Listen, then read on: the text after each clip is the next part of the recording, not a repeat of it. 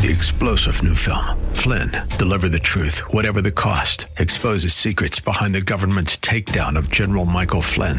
Flynn knew what the intel world had been up to. He ordered the first audit of the use of contractors. This set off alarm bells. He told the truth. He was the most dangerous person for Donald Trump to hire. They had to get rid of Flynn. Flynn, Deliver the Truth, Whatever the Cost. Available now. Watch it today. Go to salemnow.com. Salemnow.com. If we look to the answer as to why for so many years we achieved so much, prospered as no other people on earth, it was because here in this land we unleashed the energy and individual genius of man to a greater extent than has ever been done before. Those who say that we're in a time when there are no heroes, they just don't know where to look.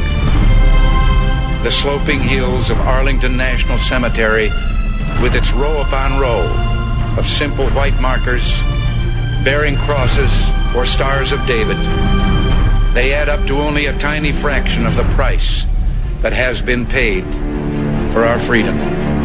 As for the enemies of freedom, those who are potential adversaries, they will be reminded that peace is the highest aspiration of the American people. We will negotiate for it, sacrifice for it. We will not surrender for it now or ever. We are Americans.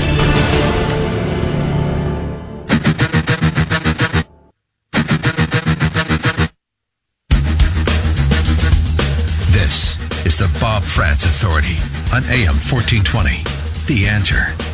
Hour number two is underway now at nine minutes past 10 o'clock. Thank you so much for joining us on AM 1420. The answer, it's the 30th morning this Wednesday of the 10th month of the year of our Lord, 2019. So, uh, Adam Schiff, the pencil neck in charge of the House Intelligence Committee, is now the defense attorney for witnesses appearing before said committee, while also being the prosecutor trying to hang Donald Trump from a Navy yardarm.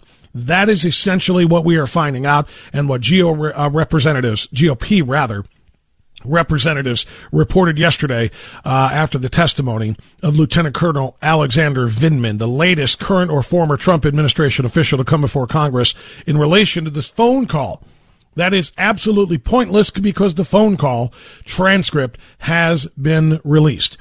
So, uh, Republican uh, um, representatives, including Devin Nunes, Steve Scalise, and Jim Jordan, told reporters what was going on during that deposition. That Schiff shut down a, re- a, Republican line of questioning during their hour of conversation with Alexander Vindman.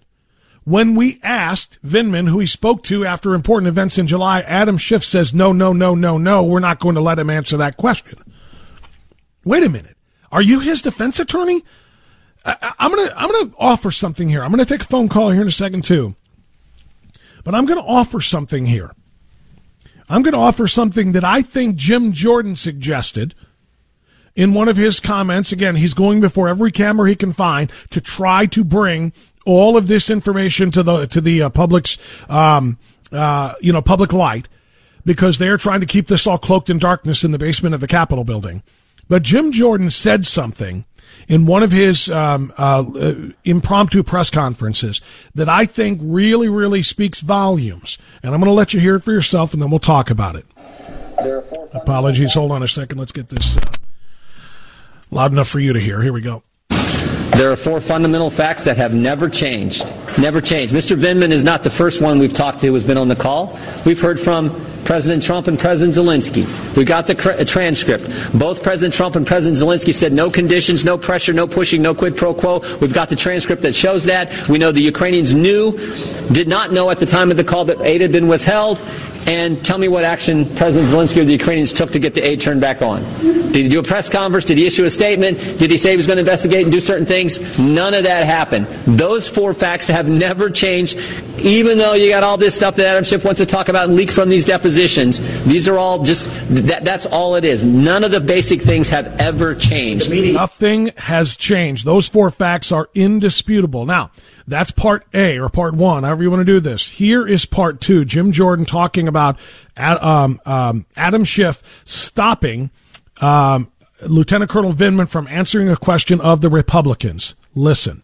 The idea that we want to know um, who this individual may have communicated with, that's important information. And the idea that when, during our hour, our counsel is asking questions and Adam Schiff tells the witness not to answer our questions is completely ridiculous. And it's, it's why this should be in public. It's why this should be in public. There's no question about that. And then number three, Jim Jordan talking about um, uh, the uh, the witness himself and suggesting, at least this is what I heard, suggesting that maybe we have found the whistleblower. Maybe Lieutenant Colonel Vindman. Chairman Schiff has prevented the witness from answering certain questions we have during the deposition. Um, you know, one of the things you do in these depositions is you ask the basics who, what, when, where, why. You ask those questions. When we ask the whistleblower. What? Did anybody else catch that? You asked those questions. When we asked the whistleblower who he spoke to after important events in July, Adam Schiff says, no, no, no, we're not going to let him answer that question. I'm just saying. I'm not saying, but I'm just saying. Seriously. Was that a slip? Was that a misstatement? Or was that a revelation that Jim Jordan wanted us to get? Doing these depositions is you ask the basics who, what, when, where, why. You ask those questions. When we asked the whistleblower who he spoke to after important events in July, Adam Schiff says, no, no, no, we're not going to let him answer that question. Jim Jordan referred to Lieutenant Colonel Vindman as the whistleblower. Is that just a slip, like I said, or was that a revelation? Is that something that we can actually say, oh my goodness, now we know. Now we know who the whistleblower was.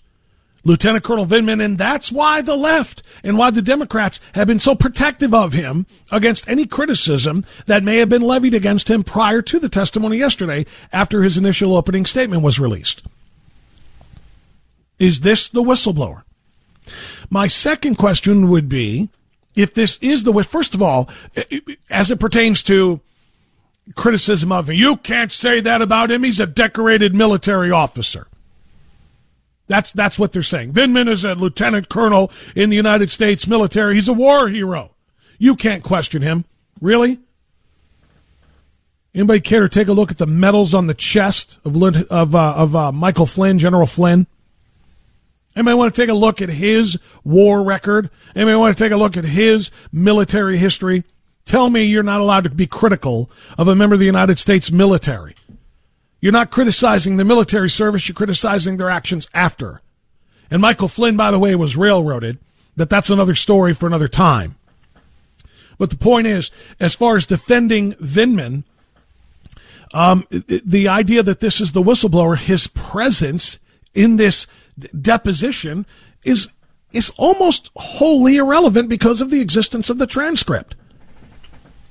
We don't need a whistleblower saying, I heard something on the call that really, really alarmed me. Let's hold hearings about that.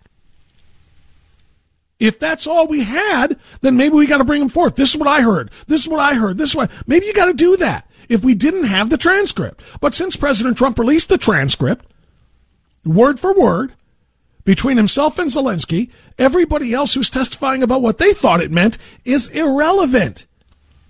It's a question of policy. What about our foreign policy vis-a-vis Ukraine? Do we agree with it? Do we disagree with it? It is not in any way, shape, or form about an illegality, about high crimes and misdemeanors. All right, John and Chardon is next. Hi, John, you're on the air. Go ahead. Hey, morning, Bob the radical left Democrats, uh, but I repeat myself as the great uh, Peter Kirsanow would say. yes, sir. have they have morphed into a non-productive entity in our government with their activity, but they're still being paid, and us taxpayers are the ones footing the uh, bill. Well, yeah, of course they are. Yeah. So was that your only point? Is that they're being paid money. while they're on the job? Yeah, and they're not doing their job. I mean, they're not functioning in any productive capacity. Well, that's you know you know yeah I mean that but that's you don't not pay them because somebody is in somebody's opinion they're not doing a productive job or functioning in a productive capacity. I mean you know they're on the job. We just I disagree with what they're doing. I find it to be unprecedented. I find it to be indefensible. But it's not like they're not actually on the job doing their job. Here's what I would say, John, uh, in in in support of what you're saying. While they literally spend 24 hours a day seven days a week, either planning or carrying out the coup d'etat against the president. What they're not doing is having hearings and votes on the USMCA. What they're not doing is having hearings and votes on improving American infrastructure. What they're not doing is having hearings and votes on how to get medica- uh, uh, um, uh, prescription uh, uh, prices down, drug prescription pers- uh, prices down, and how to work on American health care to improve it. I mean, that's the one thing. So I, if that's what you mean, okay, I could, I could, I can see your point. Why are they being paid to not carry out the work that has been assigned them by the American people, right? Why are they being paid when they're not doing that work? But in reality, that work can be put aside while they carry out these investigations of this oversight of the executive branches, they would call it. So you're never gonna, you're never gonna, you know, get it, you make any headway on something like that, uh, other than just to kind of complain about it. But I do see your point. They're not doing their jobs as we need them to do them, but they're doing their jobs as they can legitimately argue that they are. They're saying their number one job is to protect and preserve the Constitution, and they, in, in their bullcrap uh, narrative, that it's under attack by the President of the United States, and it's their duty to protect it. So that's the way that's going to go. All right, thanks for the call. 216-901-0945, 888 Right back after this.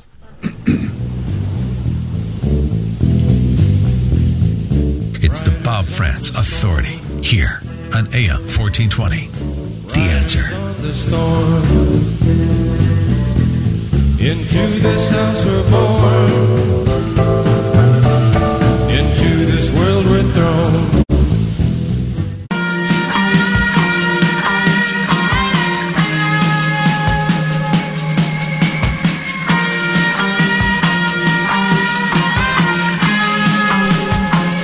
So you have just two days left to vote for the Salem Culture Warrior of the Year. Voting ends tomorrow, October 31st, and we'll announce the winner in November. Uh, Salem took 500 plus nominees to the Salem editorial board, and we narrowed it down to six finalists based on the ability they have had to fight the good fight for the right reason. And one of the criteria to get nominated is not that they're doing the good things and the right things all the time in this culture war but that they have suffered as a result. The slings and arrows of public discontent, sometimes professional uh, slings and arrows, sometimes financial reputations have been hit, all for standing up for the right thing because of their positions. The finalists, Candace Owens, former liberal Democrat, till one day she woke up in 2015 realizing everything she had been taught was a lie. She's now one of the leading black conservative, conservatives in America popular on the uh, uh, podcast of PragerU, and she is the leader of the Breg- the Blexit movement, which is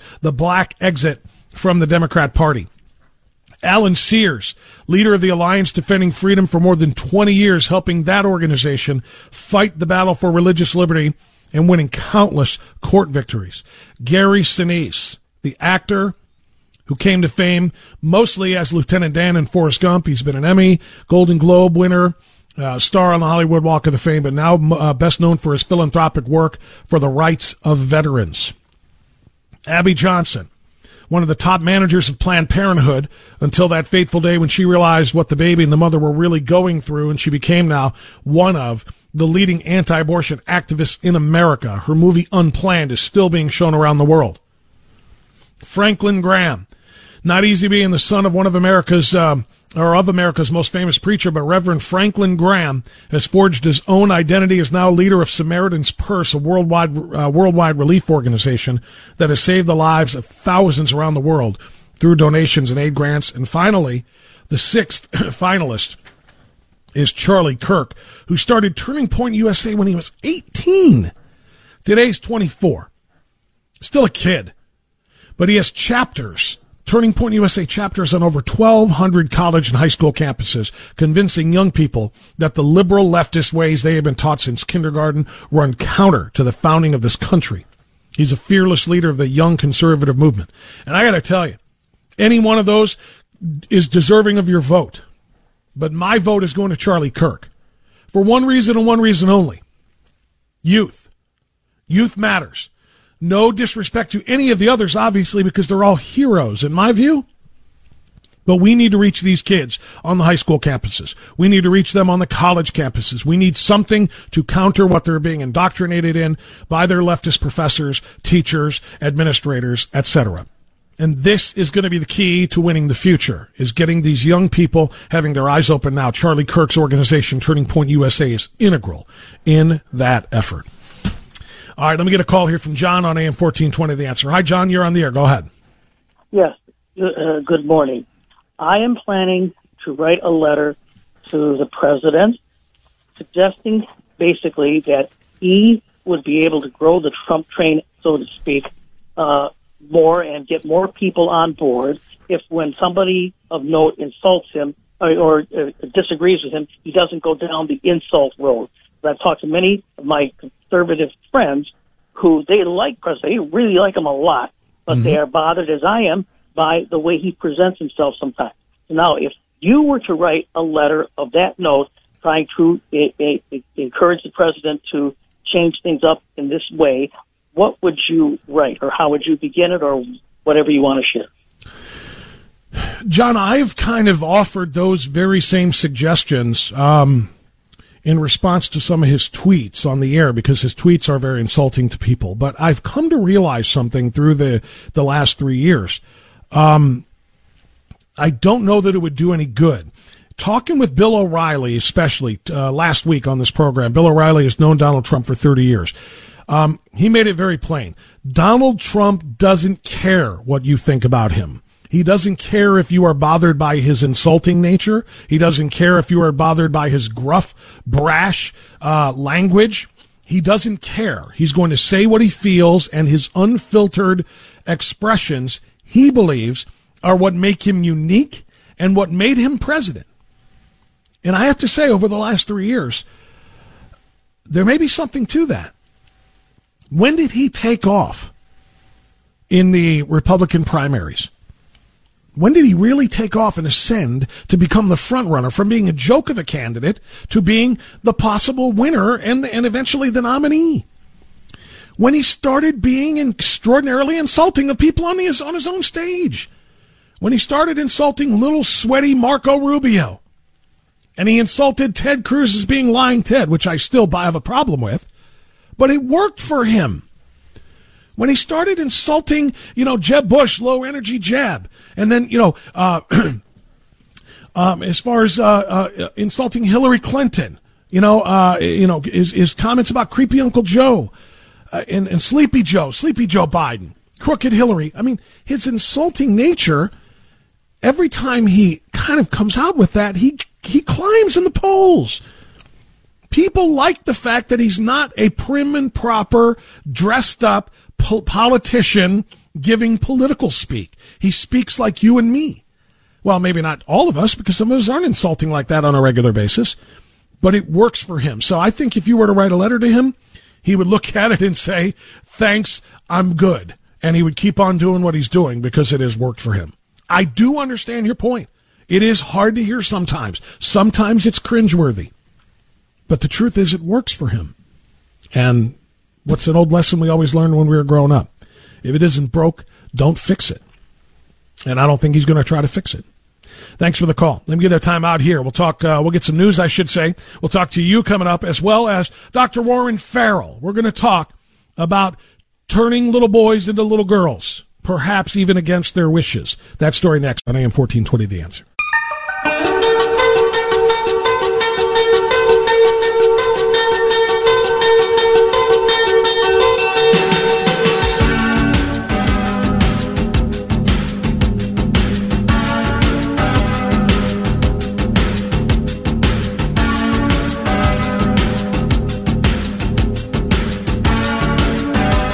1035 now. The Bob Frantz Authority continues on AM 1420, The Answer. All right, I want to pivot now to another story, with this one out of Texas, one I've been telling you about a little bit toward the end of last week and earlier this week. Seven year old boy named James Younger is, uh, is a confused kid. Uh, and why he's confused depends upon who you ask. His mother says he's confused because, well, not confused, but he actually has clarity that he believes he's a girl. And she treats him as such. She dresses him in dresses. She paints his nails. She buys him clips for his hair and is planning on giving him puberty blockers, hormones to stop him or hormone blockers to stop him from reach, reaching male puberty so that he can be transitioned into a fully functioning girl, or at least as much as one can make one. If you listen to his father, James Younger, the seven year old, is being abused by the mother, who is, by the way, a pediatrician who wants a daughter and instead has twin sons and is convincing him that he is a girl. He has said as much on videotape for what you can take from a seven year old. The case has gone all the way up to the highest levels of government in Texas. The governor, Greg Abbott, ordering the attorney general to investigate the case uh, to make sure there isn't child abuse going on here. A judge has overruled a jury who said that the mom can make all of the decisions about the medical care of the young boy and the father now has an equal fighting shot at fighting for his son. Joining us now to analyze this case is Dr. Warren Farrell, who's the author of a book we have discussed on this program before. It's called The Boy Crisis Why Our Boys Are Struggling and What We Can Do About It. Uh, Dr. Warren Farrell, thank you for joining us from California here in Cleveland, Ohio. Good to have you back on our airwaves. How are you, sir? Oh, it's, it's nice to be with you again. It's certainly a pleasure to talk with you. Okay, let's talk about seven-year-old uh, Texas boy James Younger, um, and let's talk about first of all uh, the the parental rights aspect of all of this. We have often talked, you and I did, when we talked about your book, and I talked to a lot of other experts in this field about the importance of a father's um, presence in a young boy's life. And what a jury decided prior to the, the change in the story, as I just pointed out, was that the father has no rights whatsoever here. The mother, who is a pediatrician, can raise the boy, single sole custody, and she can make all of the medical decisions. How dangerous would that be for this young man and for any other young boys in similar situations? Well, well, before I get into the boy crisis aspect of it and the importance of fathers, just the uh, just what what is what childhood it is about the reason that children have parents is because the job of parents is ideally two parents helping the child make uh, become mature, uh, go through puberty, be able to make decisions based on long term and postponed gratification needs and desires rather than sort of short term um, short short term wants or short term approval.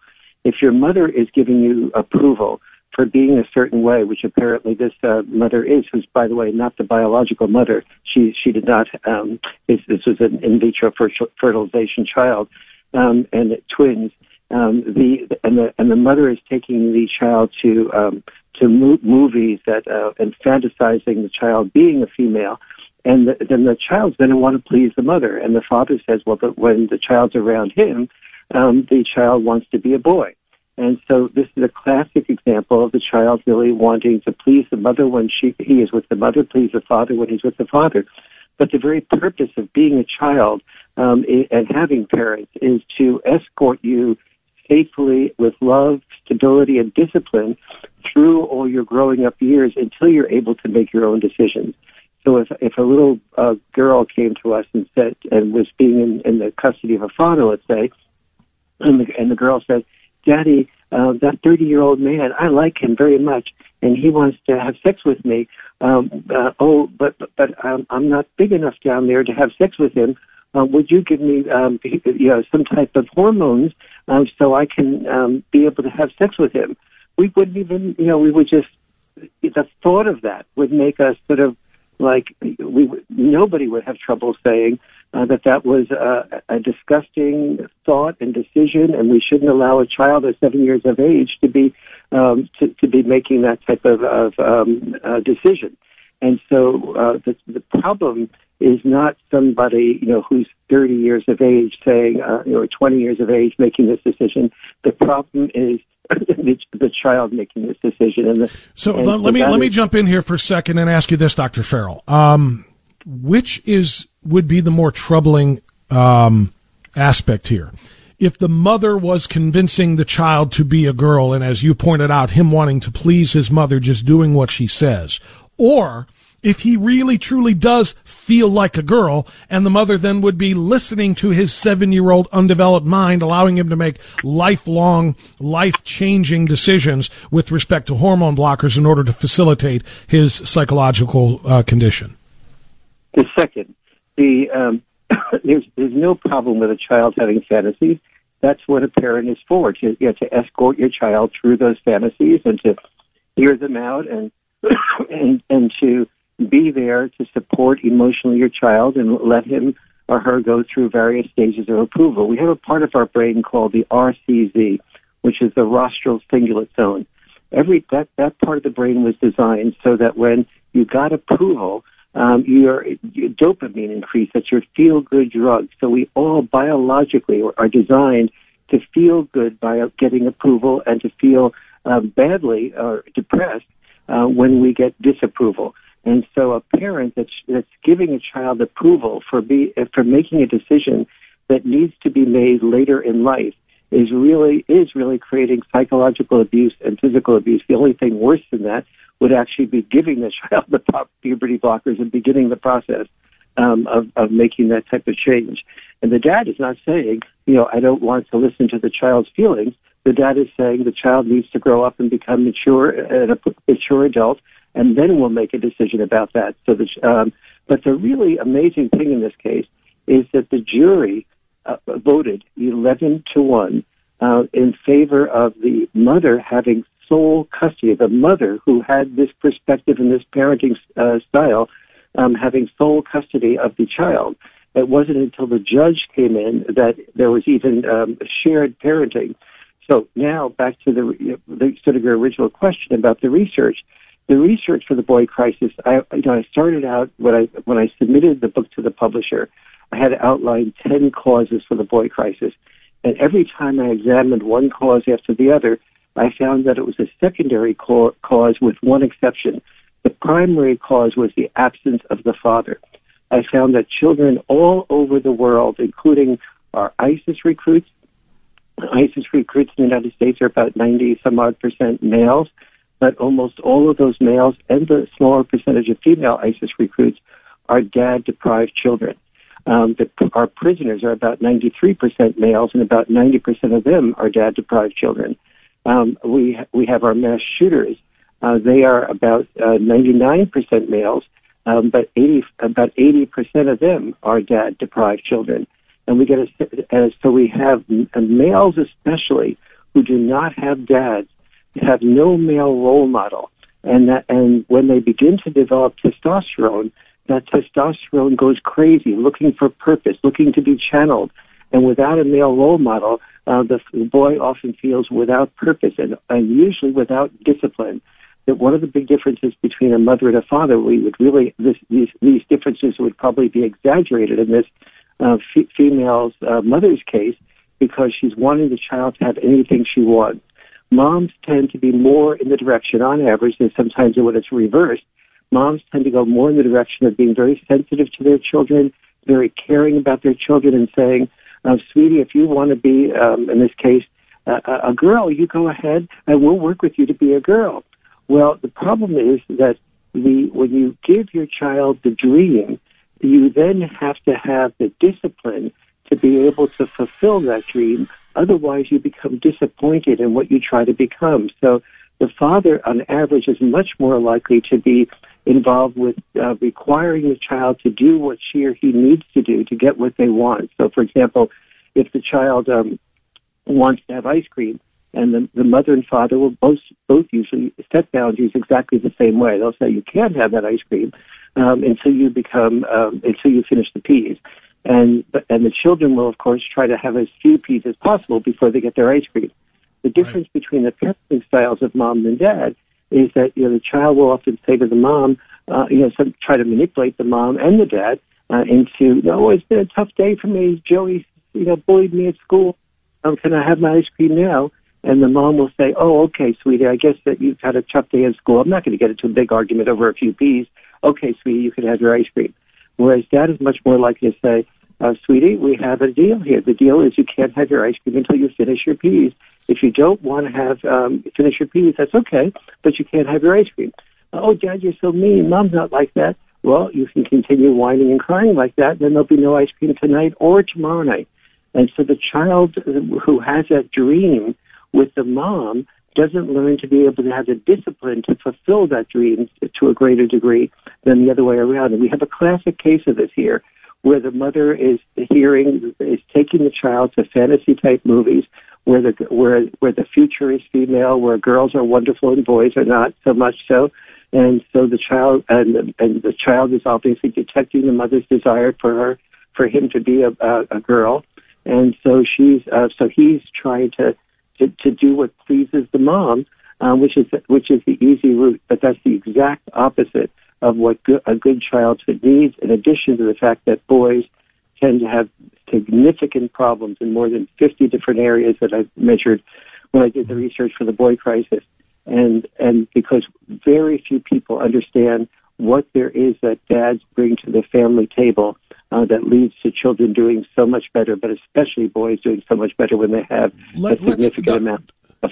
Fair, let's talk. Let's talk more about that part of this because this this is this is as bothersome to me as anything else uh, with respect to the mother and what she is doing to the child or allowing the child to do to himself at such a uh, you know a, ridiculously young and and uh, impressionable age is the fact that a jury said, yeah, Go ahead, mom. You have all the power here. You can medicate this child. You can chemically castrate this child, block his puberty, etc., etc. Dad says nothing. You get no say in this.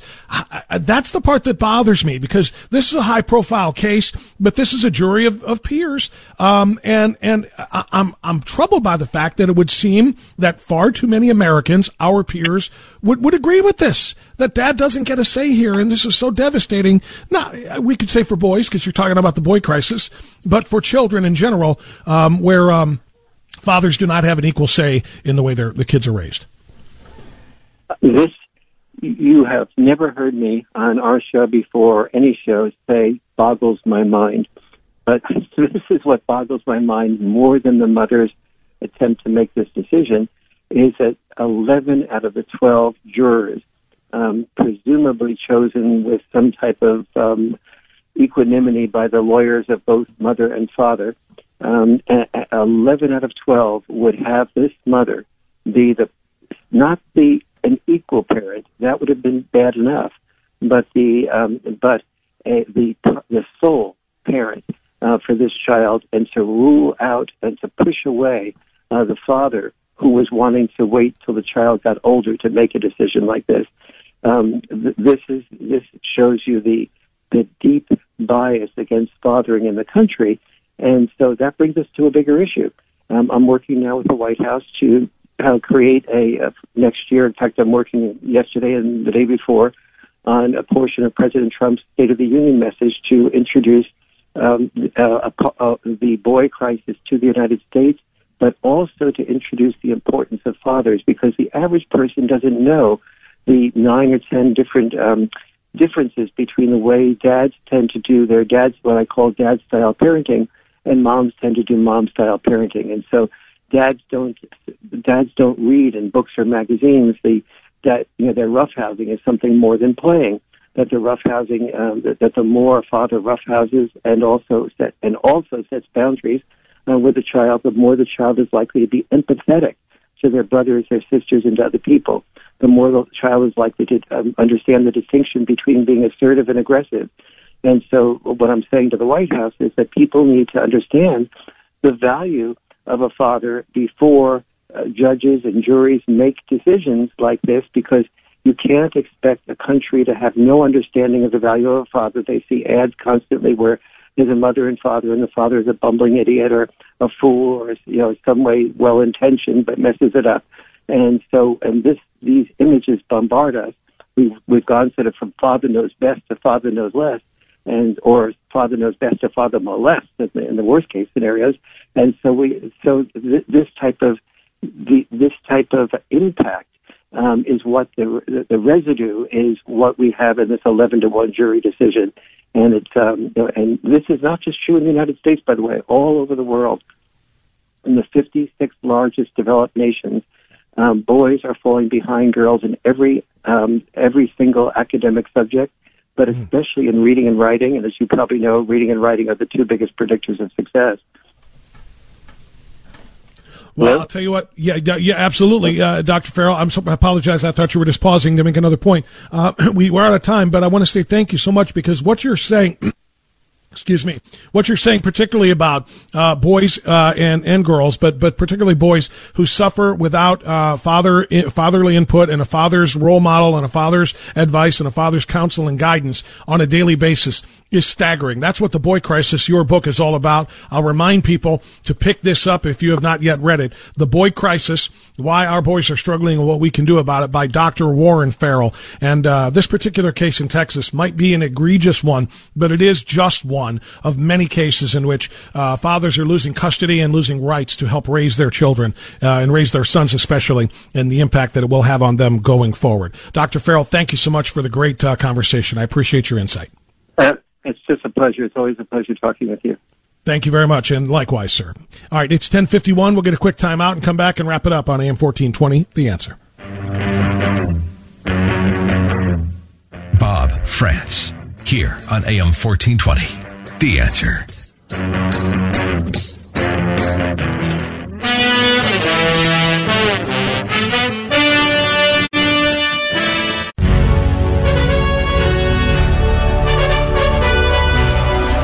Right, final segment coming up here. It's 1055. We'll get in one phone call, then a couple of very important announcements. TJ in Cleveland. Thanks for waiting, TJ. You're on the air, my man. Yeah, you know, Bob, for them on the left that said this lieutenant colonel cannot be questioned because he's a highly decorated war veteran, Yeah. let's not forget the Swift vets of a few years ago. Oh, yeah. Dozens, dozens of highly decorated, one of them a Medal of Honor winner that come out against John Kerry being the phony he was. Well, they attacked all of them. The dozens of them were attacked constantly by the left. So I don't want to hear them saying we can't question this man. I mean, it's, the, the hypocrisy is too much. And I'll say one other thing: that guy that called you about Trump shouldn't be saying this or that. I doubt seriously this guy is a Trump supporter. You know, us Trump supporters are happy about one thing: he slaps back when slapped. And we got so tired of watching our president Bush and other ones getting slapped around and never do anything. At least now we're hitting back, we're punching back, and I think real Trump supporters kind of really appreciate that.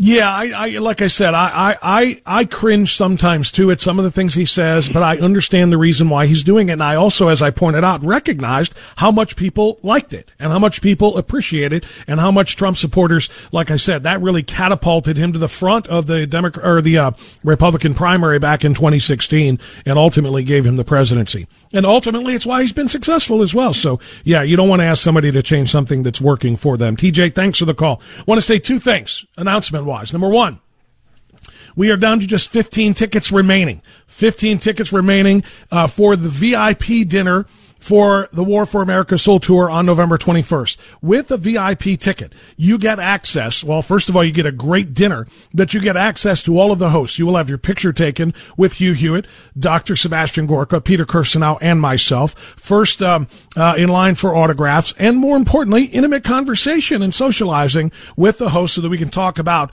this War for America's Soul. Then you will have that great dinner and, of course, be a part of the stage presentation. So 15 VIP tickets remaining. Get yours now at WHKRadio.com.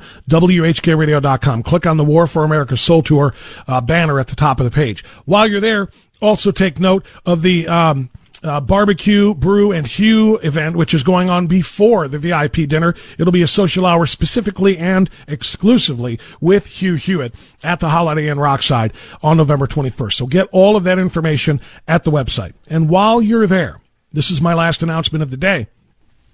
Save a baby's life.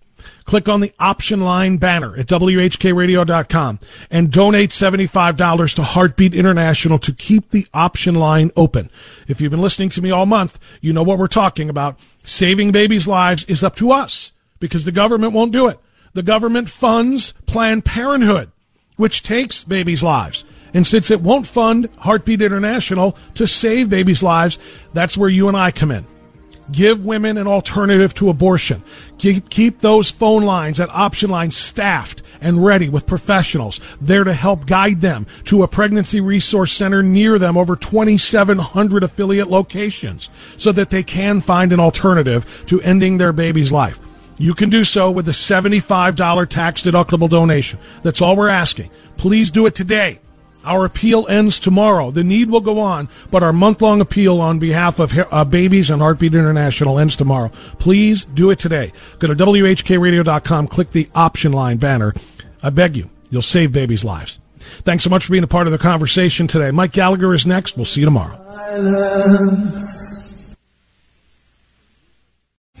Three star general Michael J. Flynn, head of the Pentagon Intelligence Agency, knew all the government's dirty secrets. He was one of the most respected generals in the military. Flynn knew what the intel world had been up to. He understood its funding. He ordered the first audit of the use of contractors. This set off alarm bells. The explosive new documentary, Flynn, Deliver the Truth, Whatever the Cost, uncovers the facts behind this scandal. Flynn told the truth. He was the most dangerous person for Donald Trump to hire. I find out the worst enemy that I'm going to face in my life is right here in America. They took my assessment and they wanted me to change it. And I was like, I'm not changing it. They had to get rid of Flynn with in depth interviews, archival footage, and never before seen personal records of the man behind the headlines. I just felt like I was drowning. Flynn, deliver the truth, whatever the cost. Available now. Watch it today. Go to salemnow.com. Salemnow.com.